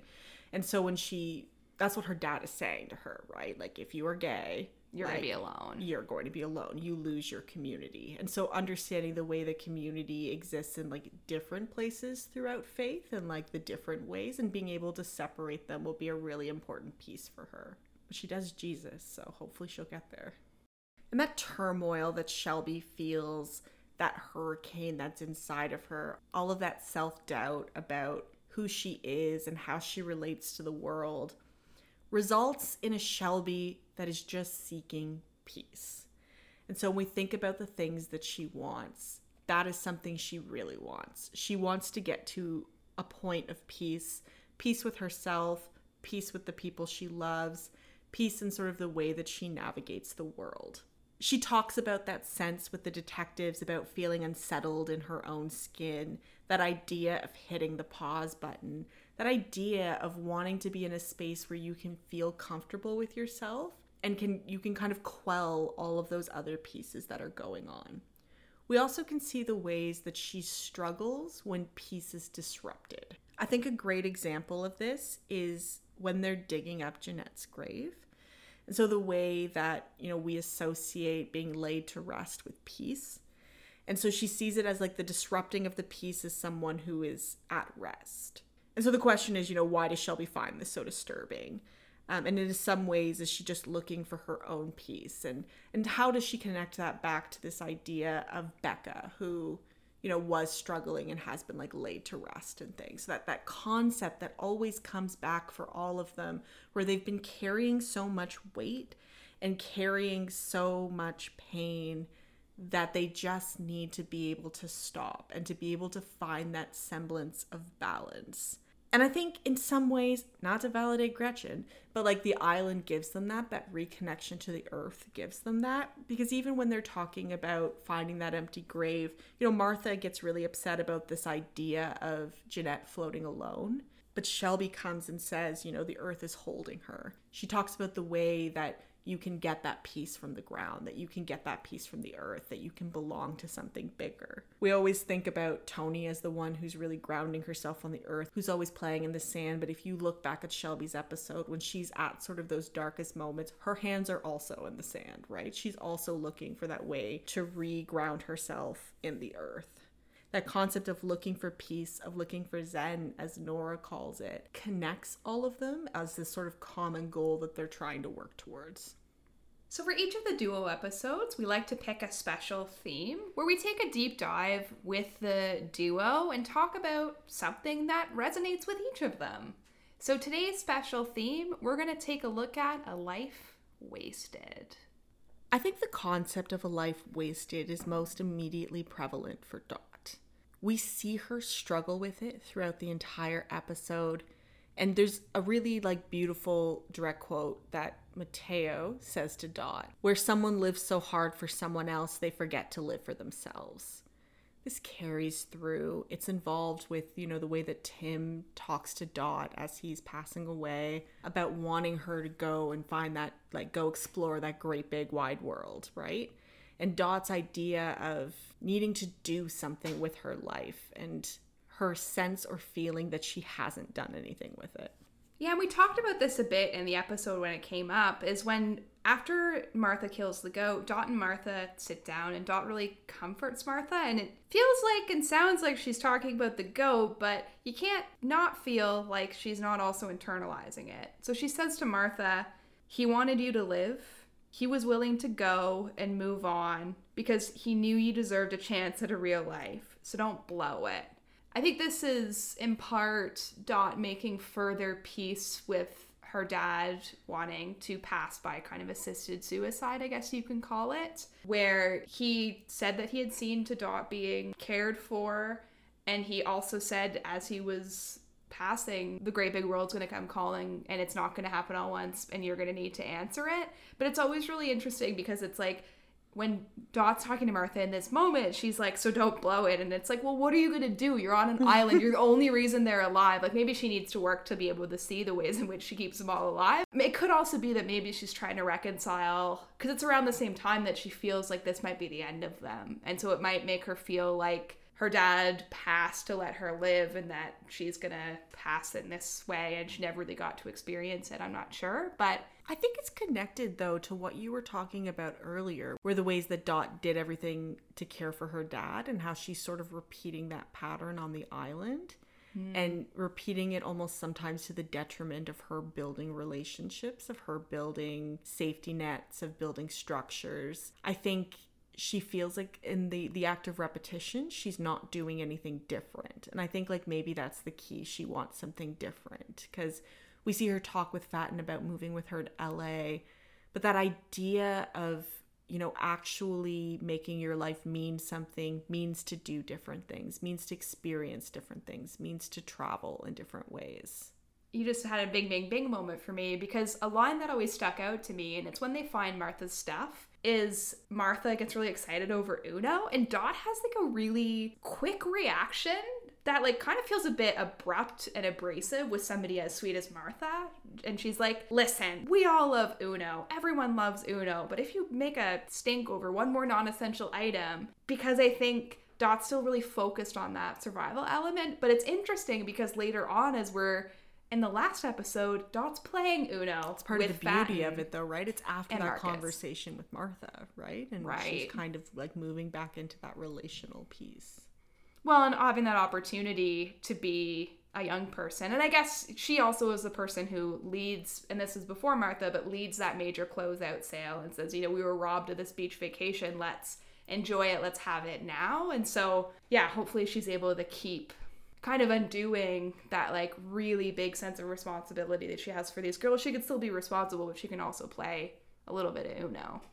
Conversely, I think if we think about Dot wanting to experience something different, Dot as being pretty secure in herself, but her idea of not wasting her life is going and experiencing new things. Shelby is backwards, right? So Shelby's concept of a life not wasted is tied to the concept of living a life where you are authentically you. That's her struggle. So if Dot would struggle with not going and doing something with her life, Shelby would struggle with the idea of being someone other than who she is. And so that's tied to all of those ways and ideas around to what degree does she believe in the things that she was taught by her father versus the innate knowledge of like who she is? And in what ways does she struggle with that right? In what ways does she actually become herself? And would her life be wasted if she lived it as not who she was? There's this line that Quinn says to Nora in Nora's episode um, when he's talking a little bit about Rachel. And he says, You just listened to her opinion and swallowed it whole because it mattered to you more than your own. And that's so connected to Shelby and her dad, to the ways that she's been told things by Dave and is now finding out that she can confront those on the island, to the ways that she's dismantling and unpacking the things that he's told her to be able to understand. She has to live for herself and she has to do things for herself and do things that make her feel good and make her feel the most true and authentic to who she is as a person. in a lot of ways, I feel like we see the most authentic version of Shelby when she's in that bedroom with Becca and she's showing the looks. Even though the looks are associated with the pageant, like Becca's eating Skittles or on the beanbag, you just get the sense that they've done this a million times My favorite before. moment with the three and the wiggle. And the wiggle, of course. fucking love Becca. And so it's interesting because I think Shelby wants to like make her life smaller. You know, like she could see this pathway where like her life is really big. Like she's a pageant princess. She like has the opportunity to like but it's not big, but I don't No, I think you're right. Keep but going. yeah, where she like has these like opportunities to be a pageant princess that she can like have this like big church community and like do a lot of good in the world like through that even if she's just like someone's wife. So she has this like big life that she kind of wants to make smaller and make more intimate and build these really solid connections. And the contrast with Dot is like she's had this solid insular core and what she hears from her dad and what her desire is is to have this big life. So she wants to take the small life and make it a lot bigger to see the world, to answer the world's calling. And I think that's it, though, right? It's like a larger thesis of the show, which is for each of these girls, like what an ideal life is, what a not wasted life is, has been mapped out for them. And it's about them figuring out like what it actually means for themselves. Like you have to figure it out on your own for yourself. No one like knows your kind of heart but you. And so in the same way like Dot and Shelby are struggling to figure out like what they want. Like what would a meaningful, purposeful life look for them? Leah struggles with the same thing to know her path. Fatin struggles with the same thing. Martha struggles with the same thing. All of them are standing in this place where they're questioning who do they want to be, what do they want to be, and how do they define that for themselves when they're faced with all of these pressures and expectations of all of the people around them. Speaking of broader theses of the show, I think it's really time for us to transition to our ultimate matriarch why Gretchen picked them. so I love everything about Dot, but something I find really fun about her story is the number of theories that people have about who she is and how she came to be. And so certainly we've seen the theory that Gretch is Dot's mom. We've seen the theory that like Mateo played an instrumental role. And I think the theory which we talked about in Dot's episode, and I think it's in my opinion is still the clearest one, is that there's some sort of like a Tim Gretchen military connection. I do want to say that I think there's a lot of legs to like Mateo being involved. Mateo is the person that like works on Dot, both with the line of you need to live for yourself, and also he's the one that hands her the card of Gretchen. But on the other hand, I don't think that both things can be true. I think while we see Mateo kind of reinforce it, I do think he's just reinforcing Tim's wishes. And the reasons I say that is Tim, first and foremost, is the one that gives her that trip to Hawaii. And at first I was like, oh, maybe there isn't a connection. Maybe Gretchen makes two attempts to get Dot, one through Tim, one through Mateo. But Dot, when she meets Gretchen at the end of her episode, says, I need to go on this trip, which is the connection back to Hawaii. So I do think that it's coming from her dad. And more than that, before her dad passes away, uh, he says something along the lines of, I wasn't going to pass away until I knew you were going to be safe. But I've seen to that, I've seen to it. And the way that he says it with so much conviction to me indicates trust. It indicates really feeling confident and secure in the what the systems he's put in place are. And so to me, I think it's symbolic more of a previous relationship with Gretchen or maybe someone on Gretchen's team that he really feels safe and secure. And Mateo is just the person that reinforces it. I disagree. What? so, uh, Jim and I were talking about this. We were talking about the ways that Mateo has access to be able to get information into the house. And so, while I think that Tim may have formalized all of the pieces, I think that Tim was pretty, unless, you know, Dot is Gretchen's mom or there was that pre existing military connection, I do think that Tim was pretty inaccessible for Gretchen to reach to. So I like the idea that Mateo was the one who brought in the idea. Like brought it to Tim, brought it to Dot, like is doing some of that kind of like legwork to like worm into the Campbell household. No. oh, okay. Well, if you say no. I think the conviction of Tim is too deep the conviction of Tim. Yeah, the conviction of Tim that he's seen to it and that he's so safe and comfortable with it that he's willing to pass away, even though he could probably have waited until Dot turns 18, is too strong for him to be twisted by Mateo, who he just met. No, he did not just. Mateo was already a staple in that fucking household when we came in eight hours a day he was there every day. You bond with your caregiver too. So it would have been a strong connection between the two of them. Who knows if he brought Gretchen into that house, right? Like, what do you mean he just met Mateo? He knew enough about his cooking to say it was shit. Yeah, because that's his job when he does there. He's cooks. And provides medicine and cleans and cares. He's he's like a PSW, right? It doesn't seem like a lot of time for them to form deep relationships when he's busy. He He's there for eight hours a day. He's also there for companionship. Like the entire day that Dot is at school, Mateo is there with Tim. We don't have to like come to an agreement on this. It's well, okay. We'll never. Yeah, we'll never. It's okay to like sit on opposite sides of this. You think that Tim was more of the connection, and I think that Mateo played a bit of a bigger role. I know you like his hair, but like Hands get lost in it. I also just want to shout out. Uh, we watched. So Tim is played by a gentleman named I think it's Greg Bryk. We watched him in another movie Oh, yeah, that was was, queer. And so, number one, thanks Greg Bryk for like single-handedly carrying queer media. We must appreciate it. Uh, maybe, maybe we'll try to reach out to you. Maybe you can come on the podcast so we can pass on our our gratitude. But secondly, very weird to see him in a different role. One that was in like a kind of a horror movie. We don't want to spoil it. I also I also had just like so much trust of him because he was Dot's Yeah. dad, so I had a really hard time like seeing him as like the villain. It was it was just it was very startling for me. Anyways, thank you, Greg Bryk. Appreciate you.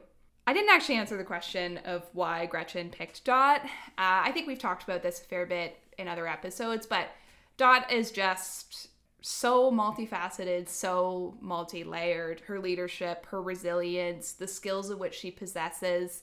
Gretchen must have had a really good sense of her before she sent her there because we see Dot as one of the girls in which she has a conversation with before she goes. And whether or not she's like actually another Confederate, I don't really know. I'm like not in the Dot is another Confederate camp, but she knew that Dot had like a resiliency and a heartbeat. Like a heartbeat to keep it going, a heartbeat to build the society, to build the girls up.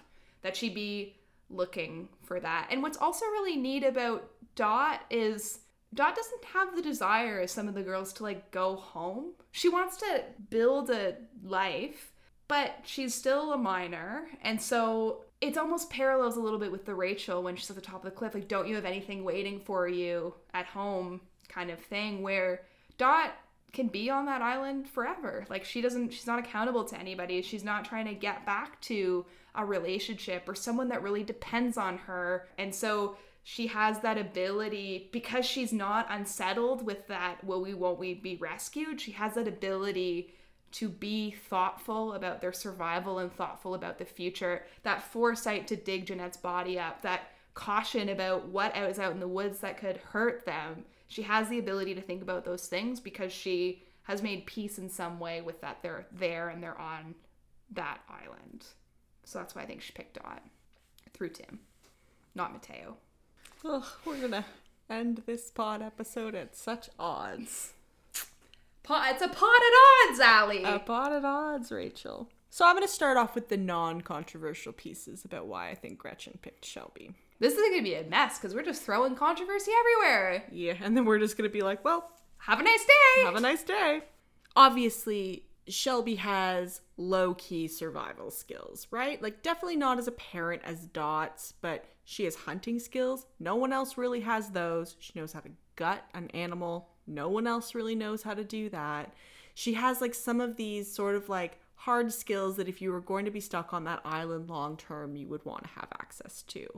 I think like those pieces around her bravery, those pieces around, you know, the way that she goes out, like a lot of the sort of like quests or missions or hunts. or hunts uh, that we see them all go on. Like Shelby is a part of all of them, right? Like obviously everyone's there for the hunt for Fatin, but she goes up the mountain. She goes looking for water with Toni on day one. She's a part of the goat hunt. She's like core to all of these sort of like journeys that they take and these sort of like acts of doing things, which is why we always talk about how it's like kind of rude to Shelby that she never gets credit for it. I also think there's something so important about the way that Shelby sees performativity that Gretchen would really want. Gretchen's coming into this with this idea that they're going to break down these layers of shit that society and communities have impressed upon these girls. There's no better case study for that than Shelby, who literally is like a stereotype when she comes on the plane. There's actually so many parallels between Shelby and Jeanette and just like the ways that they project themselves on the plane. The way that, you know, Jeanette sort of is like doing this huge runoff list of like, these are all the things that I am, at the same time as Shelby is doing her, I do Jesus, I do pageants, I do family, which are three things that we actually see are the things that tie her down and hurt her. And I think Shelby's just this perfect case study for what does it look like to break down all of these layers. And I think that Gretchen wanted that, right? Like she is the person who has the most complete, the most practiced mask of all of them, who isn't just absorbing certain pieces, but who has an entire persona that she's built up. So I think Gretchen wants to see to what degree that can be broken down. I think Shelby also has the highest potential for healing. She's quite broken, right? And like, I think she's also just like this excellent sort of case study for what it would be like to heal on the island, for having the potential to heal on the island, for having the potential because so much of her upset and her pain is rooted to her family and rooted to their perceptions of her, that she just has this boundless potential to heal when she's removed from those systems. So I think that's important too. The other piece that I think is important, I think she wanted Shelby because she wanted Becca. Now, Rachel and I both kind of think that Gretchen maybe wanted Becca on the island. Rachel is very much in the camp of Gretchen wanted Becca Dot. I'm very much in the camp of Gretchen wanted Shelby Becca. Would have been another kind of close relational pair. Um, that sort of like concept of like childhood friends, they would have been a really nice contrast to Toni and Martha.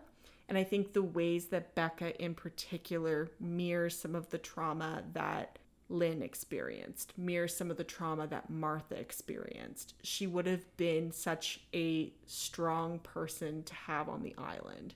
And so, in like those senses and those shapes, I do think that Shelby was always supposed to be a key and be connected to Becca on the island.